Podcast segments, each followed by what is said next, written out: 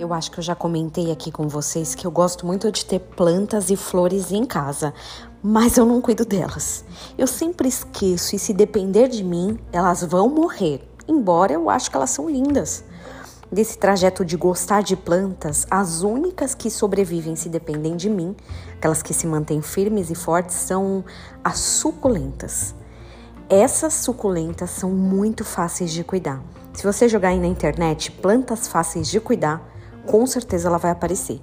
Precisa de pouca água e, consequentemente, aguenta alguns dias de abandono. Outra coisa que me chama atenção nelas é que essa é a forma dela brotar. Você tira apenas uma folha, um caule, e com isso nascem outras suculentas. Tão fácil de se propagar, de se reproduzir e multiplicar. Talvez algumas plantas até mais bonitas e caras demandem muito mais atenção e trabalho por parte do jardineiro. Algumas dessas plantas são sensíveis e precisam ali de cuidado, atenção e muito tempo. Fora que quando vai se multiplicar, vai fazer brotar, né? Depende de uma série de ajustes, peripécias, até adubos especiais. Entre se a flor mais bela e aquela mais fácil de cuidar e multiplicar, eu acho que é melhor ser suculenta. Como você tem se sentido aí na sua vida? Talvez seus espinhos estejam afiados demais e se deixar cuidar pelos outros é muito difícil.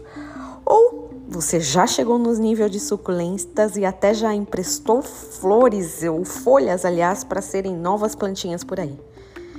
Quando lá em Gênesis 1:27, Deus diz ao homem: "E Deus os abençoou e lhes disse: Sede fecundo e multiplicai-vos, enchei a terra", talvez ele não pensasse em qualquer planta, daquelas difíceis de cuidar, que ele mesmo havia criado para também nos ensinar alguma coisa que fica para um próximo áudio.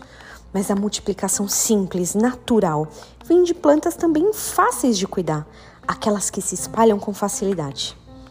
Se hoje você tiver uma suculenta por aí, deixa ela do teu lado, fica olhando durante o dia.